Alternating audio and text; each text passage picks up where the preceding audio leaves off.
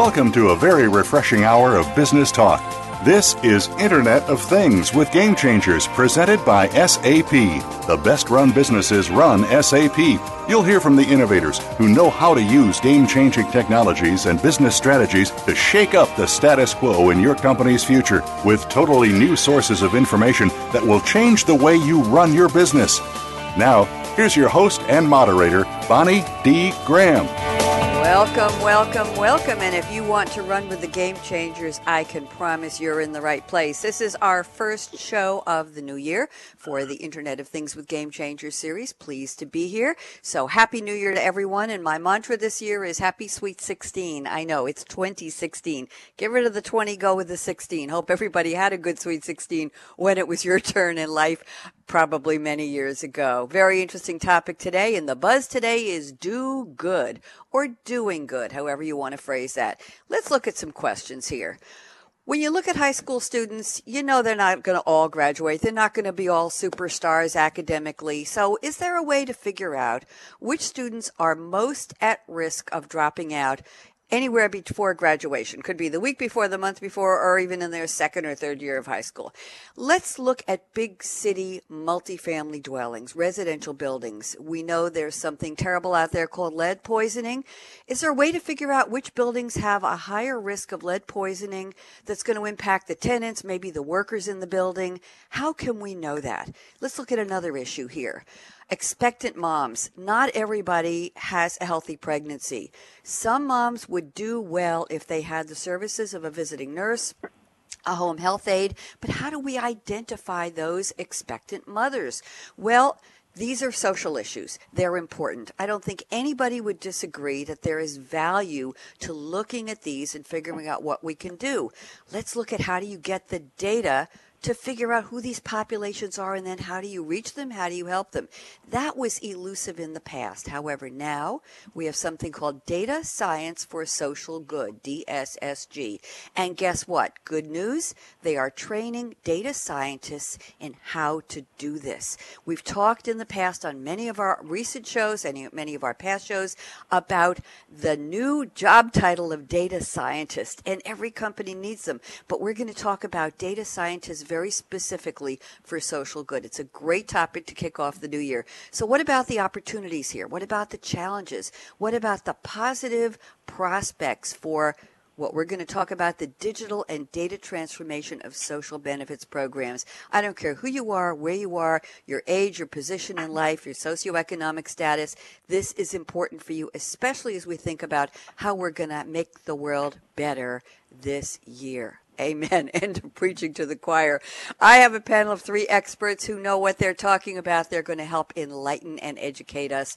First up on the panel, I'm very pleased to welcome Rayid Ghani. He spells his name R A Y I D, last name G H A N I. If you want to look him up, he's the director of the University of Chicago Center for Data Science and Public Policy. And Rayid sent me a fascinating quote, opened my eyes to something new, from an animated TV series back in, let's see, they, were 1995 to 1998 in the last millennium. Uh, it was an Animaniac series produced by Warner Brothers called Pinky and the Brain. These characters lived in a cage in something called the Acme Labs, and they tried to take over the world. That sounds so exciting. Here's the quote Brain says, Has it ever occurred to you, Pinklet, that your scarf is constricting the blood flow to your head. And Pinklet, aka Pinky, says, Yes, and it keeps my neck all cozy warm. Rayid Ghani, enlighten me. Who are Pinky and the Brain, and how did you pick them for your opening quote? Welcome, Rayid. How are you? Thank you. Good. Good. How are you? I'm well. Very interesting quote. This is a newcomer, new for us. We've never had quote from an animated series on any of our Game Changer shows. So, talk to me. What is this all about? Yeah, I'm surprised. I expected everybody who sort of grew up, you know, in in 70s, 80s, 90s to have eventually have heard about Pinky and the Brain. It, it, it used to be one of one of my favorite cartoon shows when I when I was uh, uh, not really a kid, but sort of post kid. But um, the the the honestly, I picked the code pretty much at random, but I think it it very much uh, talks to us about the state of a lot of the world today, where we want to get something done. In this case, uh, you know, stay warm, but we ended up um, fixing it by, by, by sacrificing something else, which is probably more important. So we think a lot about short-term gains and, and forget about the long-term goal, um, which is you know the brain. Uh, so it, it's a it's a fun show. You should go watch it. It you know, the brain tries to take over the world. He wants to be a benevolent dictator, um, but his plans kind of almost fail because Pinky, his sidekick, um, is um, not really that smart. Um, so it's a fun show. Go check it out. I will. And by the way, I grew up way before the 70s, 80s, and 90s, right? So this, I'm going to have to ask my, my children and my grandchildren if they've heard of this, but I will find it. I have a question for you, a silly question. Is there a mm-hmm. special voice that Pinky would have used? I, I only had my serious voice on, but is there a special, uh, a, a, a voice that is identifiable as Pinky or is it, is it an animation voice? Can you uh, give us yeah, a little? It- they, they all have. Um, I, I wish I was a I was a voice person. I would have done that voice, but uh, it, they both have very very specific voices that are done by uh, a, a different uh, a different person. I think it was in the brain's voice was. Uh, I was actually looking it up last night, uh, and it kind of like a little bit of Orson Welles type voice. Uh, oh. That was the brain, and so. Uh, but I, yeah, I wish I could do the voice. Very interesting. I'll go take a look. And by the way, they produced 65 episodes and they were a spin-off from the Animaniacs series. That's what I meant to say. Very interesting. Thank you for that provocative opening, Rayid Ghani. Looking forward to a lot of good information from you.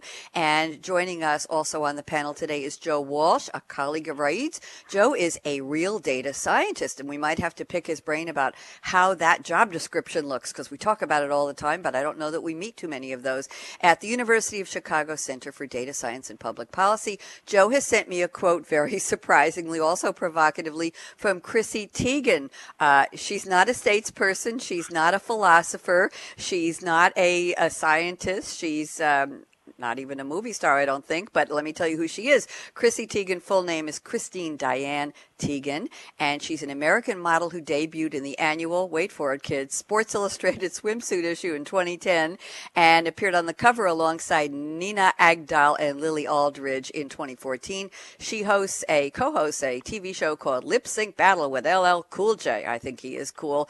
And she joined the lifestyle panel talk show Fab Life. Most interesting to us, to me, is that I know the name because she's married to singer-songwriter John Legend.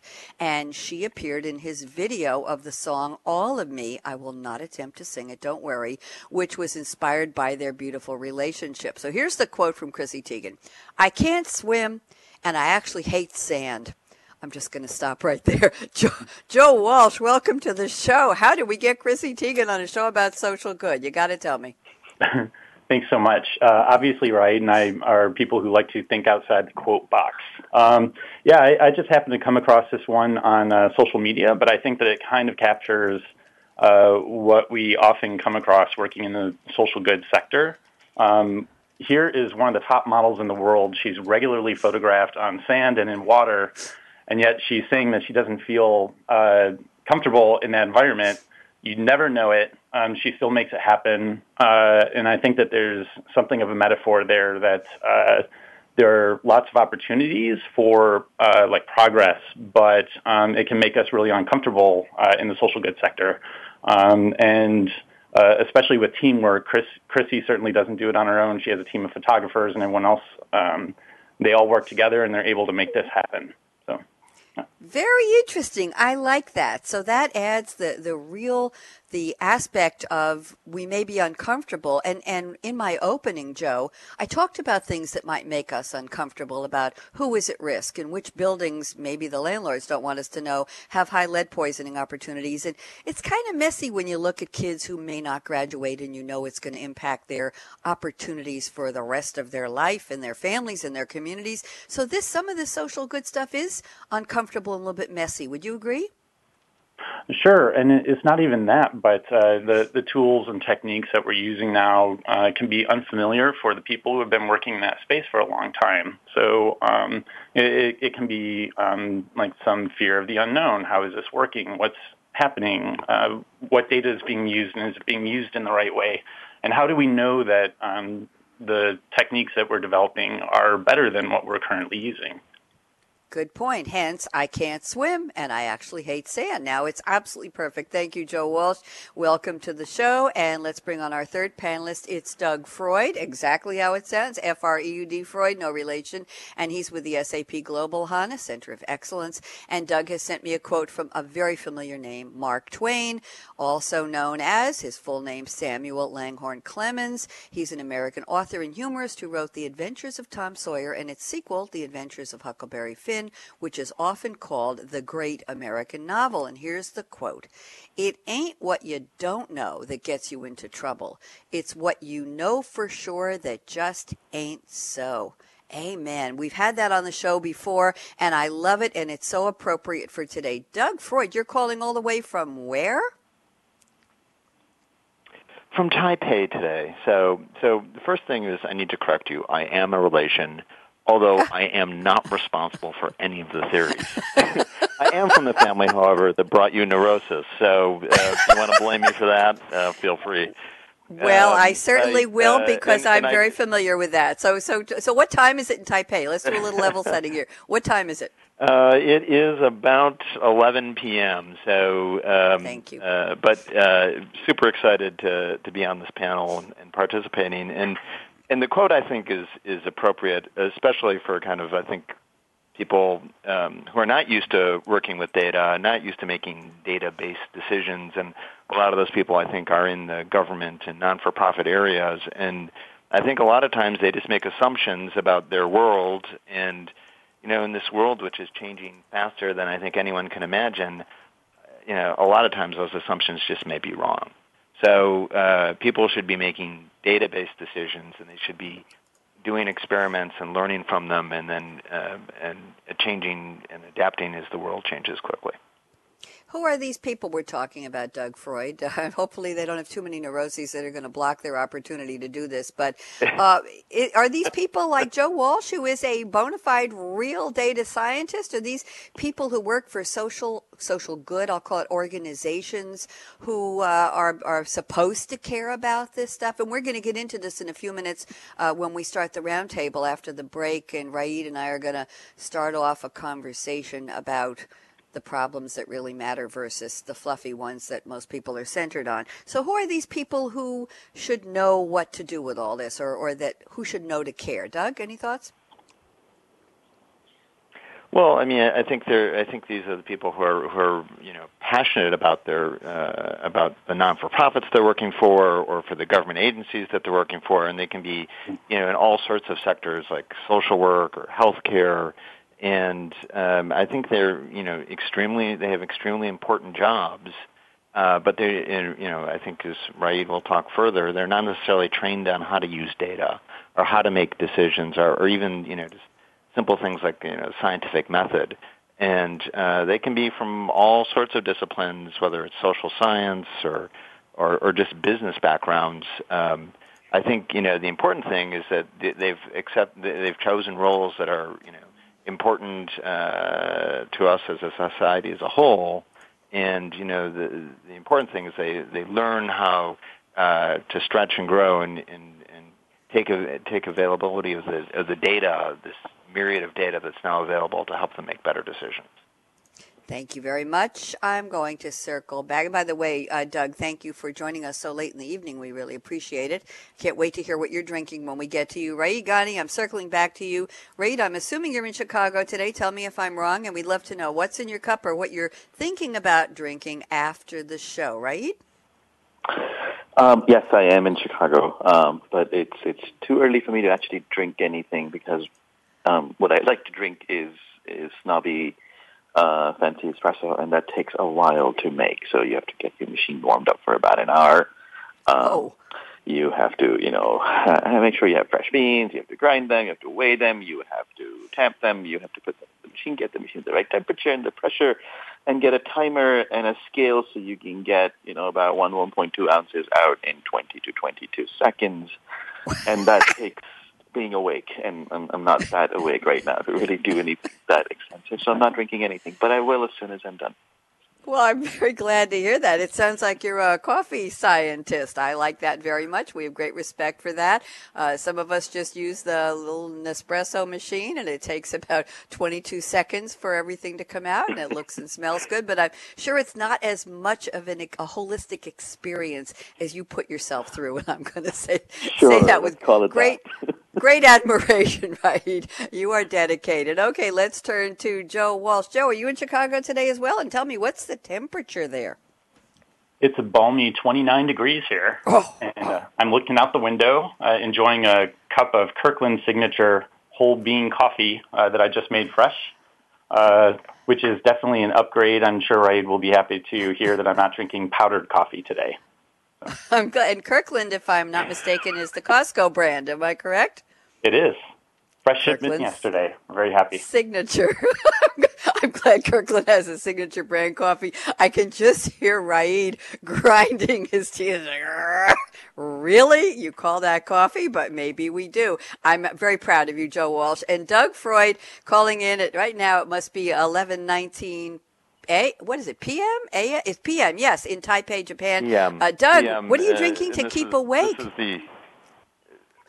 This is the uh, okay, I have. I will. Full disclosure. I am now. I have gone through all four Nespresso packets that are in the hotel room to make sure that I'm uh, uh, properly caffeinated for this uh, for this conversation. Well, we really appreciate that. We really do. It's it's potluck when you're in a hotel room, right? Whatever is there. Uh, by the way, the three of you don't know me very well or at all, but I typically am not allowed to have caffeinated beverages on radio show days. Uh, so, but I, I received a beautiful red. That's my color, radio red. A red VertuoLine Nespresso machine. I'm not sure how Rayid feels about that uh, for my my red kitchen, and I am enjoying all kinds of interesting exper- experiences and experiments with different coffee flavors. But I did not have any coffee today, so it's just water for me. Cool, clear water with a green straw for oh, I don't know, green and happy and and uh, solid and and um, social good. We'll just say green for social good, going green for the new year. So delighted to have the three of you on. We're going to take a quick break and give you a chance to refresh whatever you're drinking.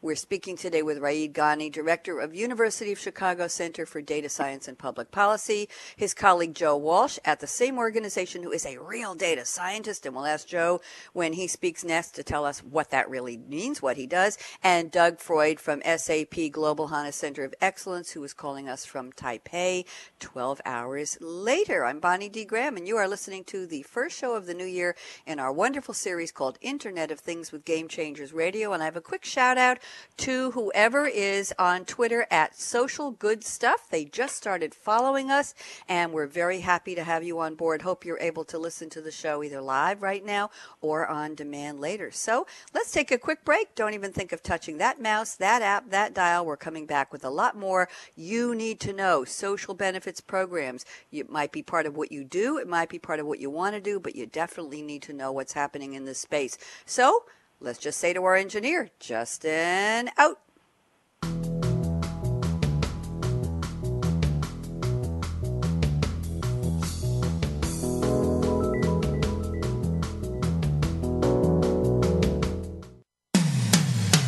When it comes to business, you'll find the experts here. Voice America Business Network. The pace of innovation is moving faster than ever, and the future of business will be defined by how quickly business leaders adapt to accelerated ongoing change. Insights from totally new sources of data, sensors that capture and share what is happening in your business environment, and the tools to understand it and act on it. These are shaping the definition of future success. Join our experts as they analyze and discuss how business leaders can shape the future of change. Internet of Things with Game Changers is presented by SAP. Visit www.sap.com.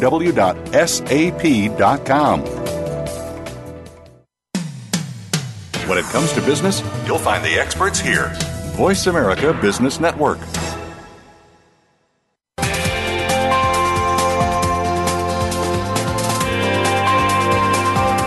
Listening to Internet of Things with Game Changers, presented by SAP. Email your comments and questions to bonnie.d.graham at sap.com.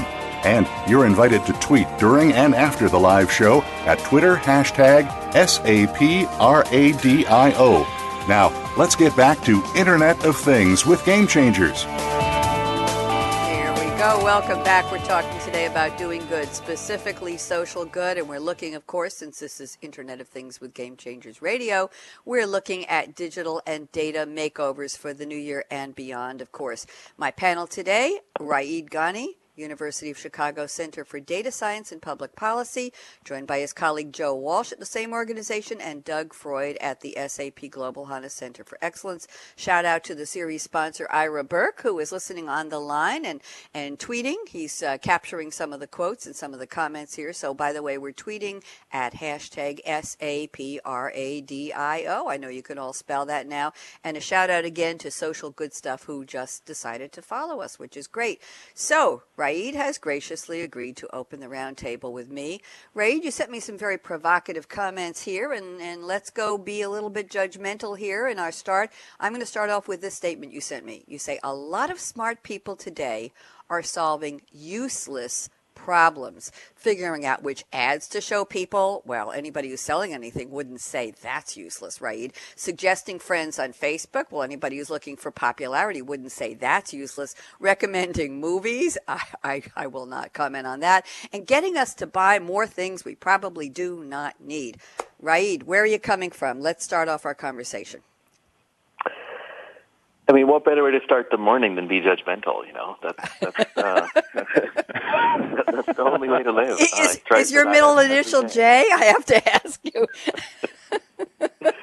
Absolutely. Um, yeah, I mean, I'm being provocative on purpose, but I think uh, I, I think you know that there are there are useful problems, there are neutral problems, and there are useless problems, and and the ones I'm talking about, um, of course, they're useful to somebody, um, but you know, uh, it, they're not really making, um, if you live in the Bay Area, making the world a better place, right? Because um, you you have a responsibility to do something useful with the skills you have, and people like us who have um, tech and data skills that are not that common, uh, we really need to do our part by helping um, improve people's lives, and we're not doing that. None of these, you know, we don't really need to see more recommendations of friends on Facebook.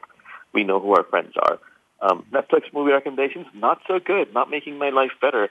Um, and if you actually even assume that they are improving somebody's life, you know, if you're saving me two seconds a day, it's not a life-changing two seconds.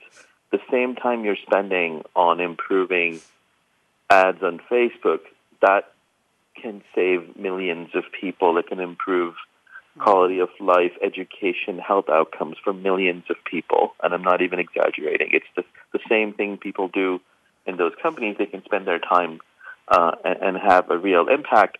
And there are a lot of reasons why they don't do that. We can go into that later. Um, but but I think we, we do have a responsibility to spend some time. I'm not saying you quit your job and, and, and, and you know start doing useful things for the world, but I think we need to all spend some time doing that. And everybody wants to. I think most people just don't know how to get started. So tell me, how do we turn their head around before we get Joe and Doug in on this conversation? How do we get people to care about problems that we here today are saying this is what really matters social good, changing the world for the better? People you've never heard of, people you've never seen, people you'll never meet. How do you get people to care, right? I think everybody cares, um, and everybody wants to do something um, to, to make a difference. I think most people just um, don't really know how to do that. They don't know what problems are relevant to the skills they have. Because when you go to a typical nonprofit and you want to help them, they'll tell you, "Oh, can you go paint this house?" or "Can you, uh, you know, do some gardening and it'll help us?" or "Can you, you know, distribute food?" Those are extremely useful things. They're just not as useful as you could be. And I think that the key is to one show them that the skills they have can make an impact, and then two, connect them with the right nonprofits and the right government agencies who can actually use their skills and turn them into impact. Okay, thank you very much. Joe Walsh, what sayest you? Talk to us. Yeah, uh, building on uh, what Rayid has uh, said already, is that um, and, and, this really goes to what a data scientist is, which is something that you brought up earlier in the show. Um, yes, we work with data. We try to manipulate the data, extract information from it that someone can use, um, and all of that. But a lot of the the work uh, really comes at the beginning um, and perhaps even at the end of the process, and not in the middle where you're working with the data. Um, and that's coming up with the questions. And so uh, when a lot of people, say at a nonprofit or a government, are thinking about using their data, uh, they have not been exposed to a lot of the problems that can be solved, or they don't think in those terms. Um, and they will think uh, in more traditional ways. So, like program justification is certainly a big thing uh, among um, government and nonprofit uh, people who work with data. They want to know that they're doing a good job, um, not only because that you know that helps them uh, know that they're doing good in the world, but also it can help bring in money to do more good in the world. Um, but that's really a, a, tougher problem than what a lot of uh, nonprofits and governments could be doing with their data. Um, like program improvement is certainly something. It's a lower uh, lower hanging fruit on the tree. Um, people don't think about that uh, and um, they could be using uh, skills that they have to solve that problem, do a better job of what they're doing right now. Don't just focus on uh, justifying the program. Um, so uh, definitely project scoping uh, is a big thing and uh, to when it comes to data science and um, nonprofits and governments uh, when they see other applications of project scopes with non-traditional applications.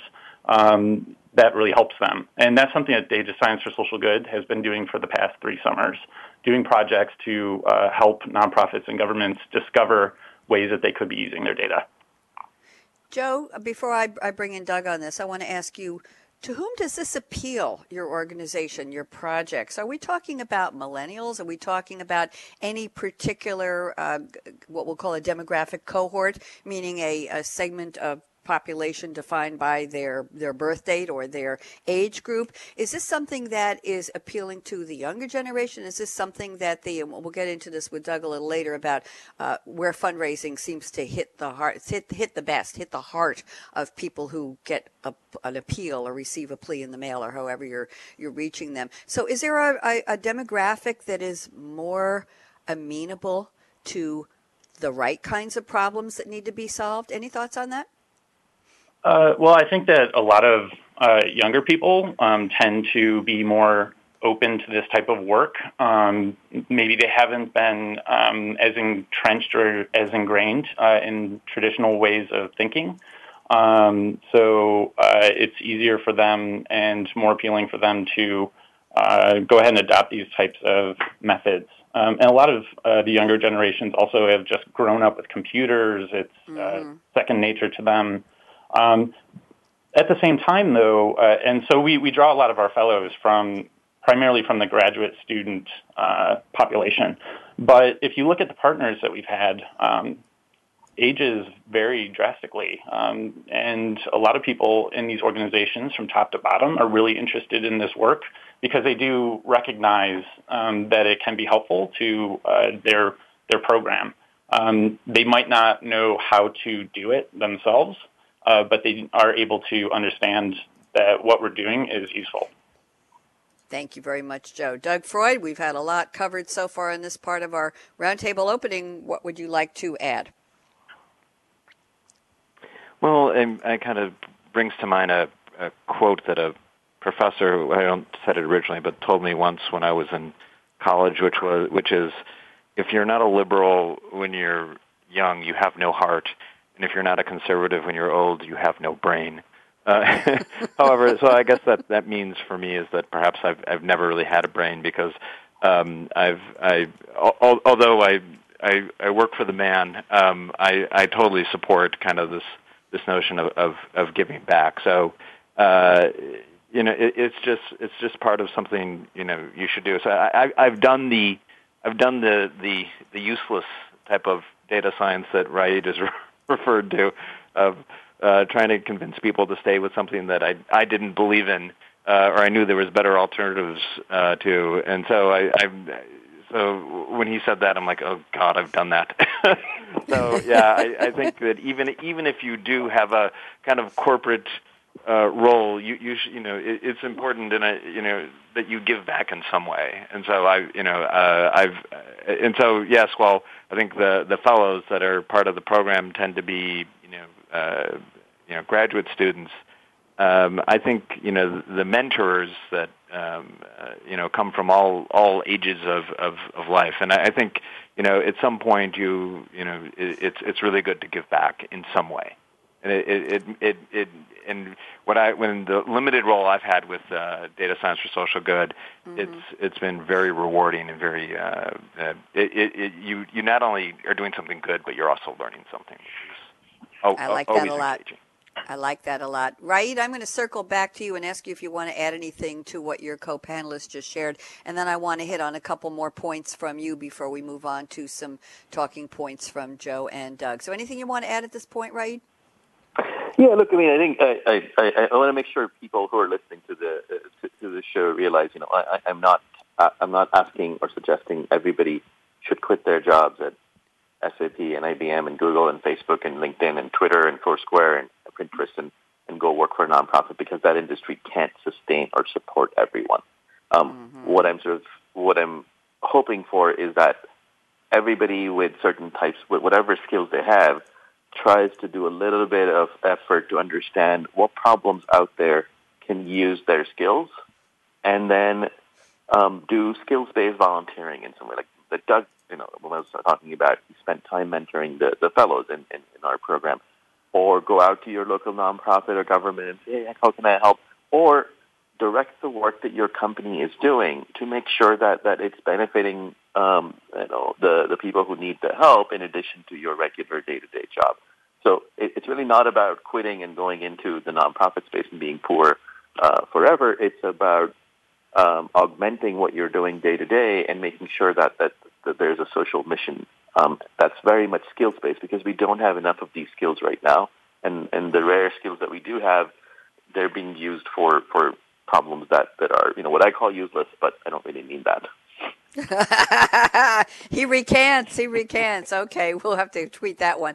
Uh, Rayid, I just want to cover a little more from your talking points. So you say data science can help solve four key problems for governments and nonprofits. Could you just briefly take us through these so that people know very specifically what you're talking about, please? Yeah, I mean, over the past, as Joe was talking about, over the past few years, we've worked um, with you know uh, lots and lots of governments and nonprofits, and we've talked to hundreds of them.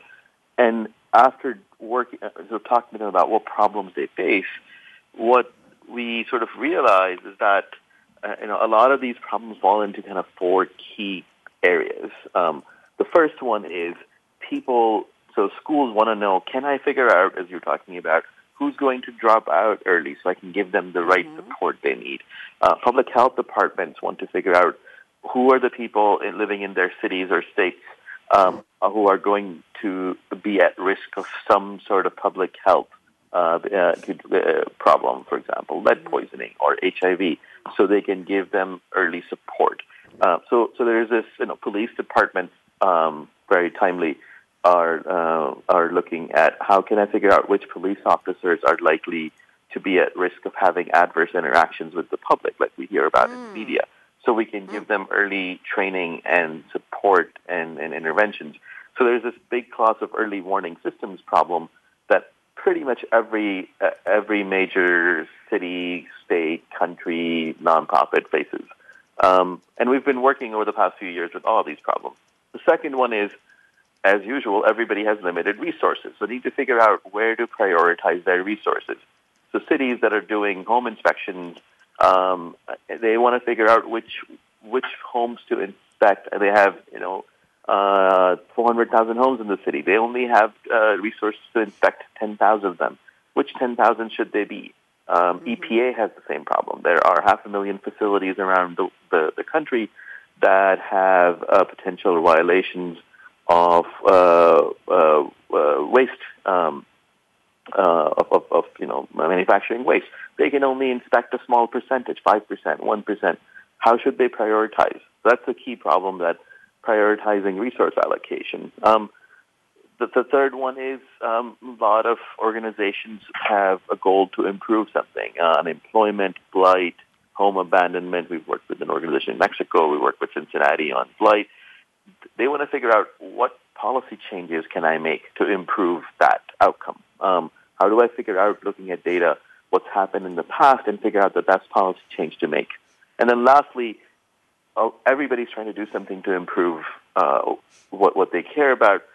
They want to figure out what impact did these policies have. I've been doing something for three years, four years, two months. Um, can you tell me what impact did my policy have so I can use that to figure out how to improve those policies and how to optimize the goal? So those are the four classes that we found of early warning systems, uh, resource allocation, prioritization, policy changes, recommendations, and impact evaluation that most of these problems fall into. Thank you, Rayid. Great, great framework for us. And Joe Walsh, I'm going to bring you in here as our data scientist. First of all, Joe, can you quickly tell us or briefly tell us, not fast, what is a data scientist? What would that job description look like? And then I'd like you to help us figure out how would you as a data scientist act on these this framework that Rayid just described in terms of how do you find the data that tells you which students are most likely to drop out before graduation or which apartments have lead poisoning that could reach a toxic level in the next, let's say, six to 12 months. So is this a question of questionnaires? Is this a question of going door to door? Do you have the data available? So first, what's your job description, Joe? Uh, data science is a pretty broad term and is used uh, differently pretty much by whoever you ask. Uh, if you go out to Silicon Valley, they'll uh, often call people data scientists uh, who do a lot of uh, database queries and that type of thing. Um, to me, a data scientist is someone who is combining uh, statistics or some kind of data analysis with uh, some kind of computational skills and also some kind of substantive knowledge to solve a problem. Um, and that last part is really key uh, that uh, we can go ahead and we can predict a lot of things, but if you can't take action on those predictions, um, then who really cares about it? Uh, so uh, that's what I would say. A very quick summary of a data scientist is. Um, the projects that I've worked on here at uh, Data Science for Social Good and the Center um, have been things like uh, predicting which kids in Chicago are likely to get lead poisoning, um, predicting which officers are likely to have adverse interactions, uh, as Rayid mentioned. Also, some other um, off the beaten path type projects would be to bring government transparency to public uh, so we can identify uh, very quickly um, earmarks in federal legislation thanks to uh, computation and statistics and substantive knowledge. And we have also built tools to look at where state legislation is coming from, not just from other states, but even from the lobbying groups that are originally writing it. Thank you very much. Doug Freud, want to get you in on this. Any thoughts on the framework Rayid described before I cover some of your uh, very interesting, provocative points you sent me? Doug? Yeah, well, I um, I think uh, uh, Rayid's framework is spot on. Um, I I would just uh, like to kind of echo uh, what I see uh, Joe talked about, which is uh, data science is data science is a team sport, and it, it really requires lots of different skills. And um, uh, Rayid once told me, and, and once he told me, I said, "Oh yeah, of course it's true. You, it, it's it, the math is only about thirty percent of the issue.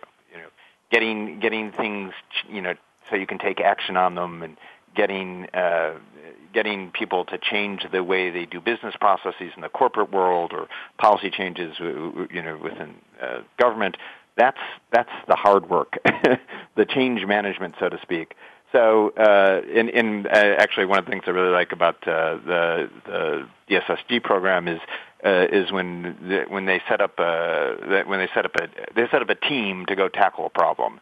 It's not a one person uh, data science person who tries to do everything. It, it, it's a team sport, and it, it needs a it needs kind of a cooperative approach. Thank you. Doug Freud, you sent me so much good information. I want to just go through a list here and cover a lot. And if Rayid and Joe have anything, you can just chime in, just just bump in, jump in, and, and interrupt us. Let's talk about fundraising because that seems to be something that uh, people relate social good to. Oh, you want my money?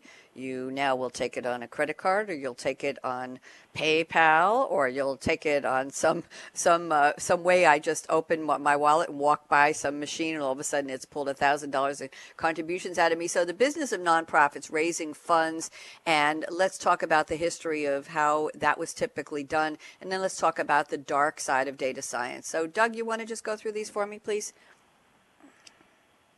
Sure. So um, so I have worked with um, uh, with companies that uh, that help uh, non-for-profits uh, in their business, and in which is how do they fund their uh, the non-for-profit, and uh, there's a variety of different models for the way a non-for-profit can get funded. there's all sorts of you know money out there in various different places, but one common approach is to do direct mail and um, uh, the you know you, you know you have lists of people and you target who you think is most most likely to, uh, to give you uh, and fund you and you and these people a lot of them build models and they're and they're and uh, uh they uh, surprisingly um, I've, I've found them somewhat sophisticated on how the and and how they build models and and, and implement.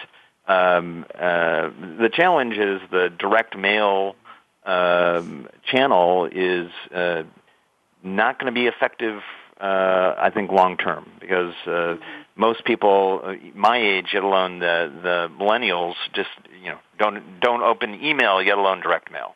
So I think there's there's going to be challenges of how they can you know they're not going to be able to you know continually fund when the average age of someone giving is you know 68.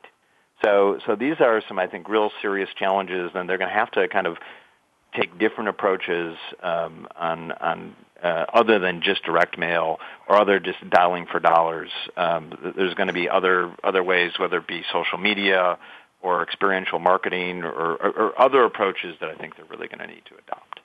Okay, and I think for a lot of them, that's going to be a, a, scary transition. Okay, let's talk about the dark side uh, of data science. What do you see? So, the the dark side of data science is you know so we've been talking about all the good you can do but in mm-hmm. in uh, and in, in right in, in Joe you mentioned yeah there's also useless things you can do. But there's also I think in newer developments that uh, we're starting to see real advancements in in machine learning what's now being called deep learning. And I think we're starting to, to get into an age of what we're going to call you know AI artificial intelligence and I, I and I see that I I believe that and it's not just me. I think there's other people starting to talk about. There are people who there are people who do jobs that you know maybe five years from now those jobs will be replaced. So eh, by like for example self-driving cars, what's going to happen to the Uber drivers and the taxi drivers of the world if the cars just drive themselves? So I think there is the potential, for, and in all this self-driving car, how is that going to happen? It's going to be via data science. It's going to be people, you know, creating the software via the sensors to do all this in an automated way. And I think that the challenge for us is not just to kind of blindly go ahead, but just to ask questions. Do we really need, do we really need the self-driving car? Or is it, you know, what's, you know, there's going to be some advantages, sure, but what are, what's the, what are the implications going to be? And it's not going to just be, you know, laborers it's going to be some knowledge workers as well. And you know, if if if uh, um, if a machine learning algorithm can read uh, an MRI much more reliably, much better than the doctor can, and we don't need these types of you know people doing it, uh, what, what's what's the implication of that going to be? And I think these are these are the things that we're we're just going to start to see, and I think over the next five years, it, it's there's there's there's going to be all sorts of potential disruption as, as a result. Thank you. And, and, let's talk about another form of disruption that's very troublesome to a lot of people the question of privacy. And, and I'm looking at your notes here. You say data is the new oil. pictures of the new data, and one of the privacy issues could be models that use facial recognition. And, and Doug and Rayid and Joe, we see this on the TV, uh, what do they call them? The procedural shows all the time, where they'll go into a facial recognition database of somebody who's known to CSI or NCSI or FBI or whatever organization it is, and they'll go through thousands, millions of faces until they have the data recognition points, and they say, aha, she's in the database, she's a known felon, blah, blah, blah. So, what about the privacy issue in terms of how data scientists will handle that. Is that something that's out of control already, Doug? Well, I don't know if it's out of control already, but I mean, I could just see, you know, retailers, um, you know, retailers have challenges of a lot of times they just don't know who's in their store or who's buying what. And I could just see them wanting to know, boy, they're coming to the, they're coming into our store. You know, why don't we have the right to take the picture and you know, you know, figure out who they are, and then figure out what to offer them. But you know, the the the, the privacy issues and the legal issues, I'm, I'm for, from our legislators, I'm sure are way behind on this type of stuff. Haven't even begin begin to address these issues, and uh, it, it, it's I think it's going to happen. I think the people are going to want to do this. And again, what are, what are the costs? What are the privacy costs? And you know, I think you know a lot of the data scientists are just you know maybe you know maybe they're, they're solving useless problems or not. They're you know people are just going to charge ahead, and um, I think you know I think we need to we need to ask ourselves questions: Is this the right thing to do? What what are our privacy rights? What what are what are our expectations going to be? And I, and I'm not sure our legislatures are sophisticated enough to even be thinking about these issues yet. And, and Doug, perhaps a field where this is burgeoning more than anywhere else is in healthcare, where we have, getting back to the theme of this series, IoT, Internet of Things, we have electronic medical records, we have sensors in all kinds of devices that can now help us uh, help us gather genomic data, personal health data, and the privacy issue there. I'm going to have you approach that really quickly, and then I want to get Rayid's and Joe's thoughts on the privacy issue of data science for social good. Go ahead, Doug, first, please. Yeah, so just uh, quickly, the, just you know, there there is a lot of privacy law with respect to HIPAA, and but you know, I guess the question is if uh, and it, that makes a lot of times doing research very very difficult, as I think Rayid can uh, attest personally. Uh, so uh, the you know the question is if we could get that data and we can combine the different data from across the healthcare spectrum, from the providers to the payers to the the pharma people, what kind of problems, healthcare kinds of problems, could we solve? Uh, we've got a healthcare system we can't afford now, and if we could improve outcomes via data science, this is an incredible opportunity for social good. And it would, I would hate to see kind of HIPAA legislation that was created a long time ago in a much different age kind of impede that. Thank you, Doug. Rayid, got to get you in on this. It's been a while since we heard from you. I know we've been going through a list of topics with Doug. Thoughts? Let's focus on privacy because we're almost ready for our predictions round. We got seven minutes left till the end, but I'd love to have a minute of your conversation, your topic uh, focus here, Rayid, on the privacy issue in terms of data science for good. Yeah, I mean, I think I think any any discussion about the use of data eventually will lead to um, a discussion on privacy. I don't know what somebody should name this a law of some sort. Um, and, and, I think the, the, the thing to, to, keep in mind, it, it's a very important topic. It's something we should discuss. And, and but one thing to keep in mind is, is it's a trade-off. Um, you can have mm-hmm. perfect privacy and um, zero benefits. Um, uh, and on the other hand, you can have a lot of benefits to people. You know, imagine the people who are going to uh, their lives are destroyed because they got lead poison, or they dropped out of school and they and, and their lifetime earnings went down by you know eighty percent, or um, there are a lot of pretty horrible. You know, your home goes into blight because the government could have figured out you and could have done prevented things, but they didn't because they wanted to respect your privacy. Um, imagine those asking those people, "What's the value of if you gave me your data, I could have done this." Um, and on the other hand, you know, pri- uh, private data can also be used to, to hurt people. And so you basically get this trade-off between what's called privacy and utility.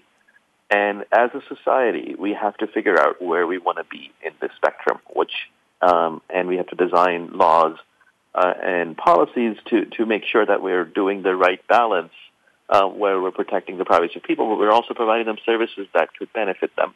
Um, and the nice thing is that when you're talking about using data for for things that people care about, the, the, the spectrum is, is a little different, and people might prefer to be a little bit on the utility side. Whereas if you're talking about you know the useless problems, I don't want to give SAP or Amazon or Google uh, and Facebook my data so they can sell me something I don't need, right? And so I think we're hoping that that the the laws are subtle enough, nuanced enough, as as um, Doug was talking about around HIPAA, for the right kind of utility, the privacy slider can go a little. You know, the security needs to be there, but I can get a little bit more data. For the useless problems, I should have more control individually about what I do with my data. Thank you, Rayid. I'm going to take that as your predictions because we, we, we did have a future focus from you. So let's do that. So we're almost out of time. I'm going to go to Joe Walsh. Joe, your predictions? Anything forward looking in terms of social good, data science, uh, the purpose of all of this collaboration, privacy laws, anything and everything? I'm going to give you, well, let's say a minute, minute to half, and a half to wrap up. So what is your future view for all of this, Joe? Uh, when it comes to data science for social good, uh, that's definitely a trend that I think is going to continue, is going to be bigger uh, three to four years from now than it is. Um, if you look at DSSG over the past few years, like two years ago, we had 350 applications for the program. Uh, we increased the requirements that it takes to apply, and then we got 800 applications. So the the interest that's being shown um, from students is certainly growing. Um, partners last year, we scoped about 150 projects to find 12. Um, th- so there are lots of organizations that are also really interested in this work. Um, I would expect that to continue. And as uh, organizations, cities, nonprofits, uh, state and federal governments, um, as they see other uh, entities benefiting from this type of work, they're also going to begin to adopt uh, these types of approaches to solve their problems. Joe, do you think data scientists will be a sexy job that will attract a lot of young people? Sure. Uh, I don't know if it'll be called data science because um, that that term is becoming so broad. Um, maybe we'll come up with new sexy terms, but um, I think that using data, uh, computation, substantive expertise to solve these problems, um, yes, that will be uh, bigger and bigger. Good. Thank you very much. And Doug Freud in Taipei. My goodness, it's almost uh, midnight there for you. So before you before you yawn and nod off, we'd like to know what are your predictions. I can give you about a minute and a half. Doug, what do you see coming down the pike for data science, for social good? What, what's your pleasure here? So um, I, I, my my big my my big prediction, I think, is is simply that that things that we don't think of as data are going to be commonly used as data, and those are going to be pictures and and sounds and in video, and we're going to figure out a way, simple ways to transform that into data that then we can use for for data science.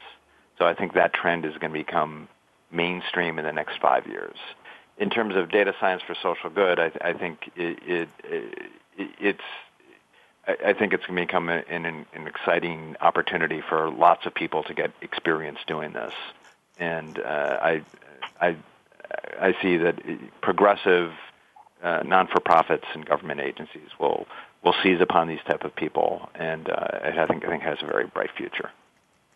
Thank you very much to all of you. I want to do a shout out to my three wonderful panelists. We had Rayid Ghani and Joe Walsh at the University of Chicago Center for Data Science and Public Policy. Doug Freud at SAP calling all the way from Taipei. You're our first one. And I have some predictions of my uh, first one from Japan in a long time. I have some predictions. Uh, our new lineup, wow, we're going to have 12 series on air all at the same time, taking turns in various time slots. Tuesday mornings, 10 a.m. Eastern, we will rotate social selling with game changers one week, followed by the future of the future brand new show.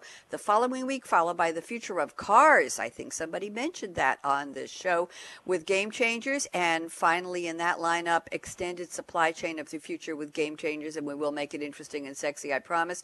Tuesdays at noon, we'll have digital industries changing the game. We'll have business network innovation with Game Changers, Season 2, and Financial Excellence with Game Changers, very popular series focused on the CIO, and that will be Season 5. Wednesdays, of course, my flagship show, Coffee Break with Game Changers, and Thursdays, here we are, Future of Business with Game Changers, Innovating Innovation with Game Changers, Meet the Visionary Game Changers, and today's show, shout out to Ira Burke, Internet of Things with Game Changers. So I'm Bonnie D. Graham. Shout out to Justin, our engineer at World Talk Radio, and thank you to Ira Burke and Stephen Sparrow and Social Good folks for tweeting along with me today. Here's my call to action fasten your seatbelt. Do good. Stay safe. What are you waiting for? Go out and be a game changer today. Bonnie D. Graham signing off. Talk to you soon on Game Changers Radio. Bye bye.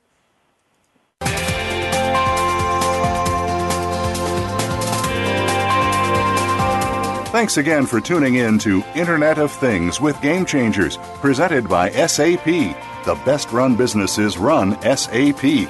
To keep the conversation going, tweet your questions and comments to Twitter, hashtag SAPRADIO. Please join host Bonnie D. Graham again on Thursdays at 7 a.m. Pacific Time, 10 a.m. Eastern Time on the Business Channel. We wish you a positively game changing week.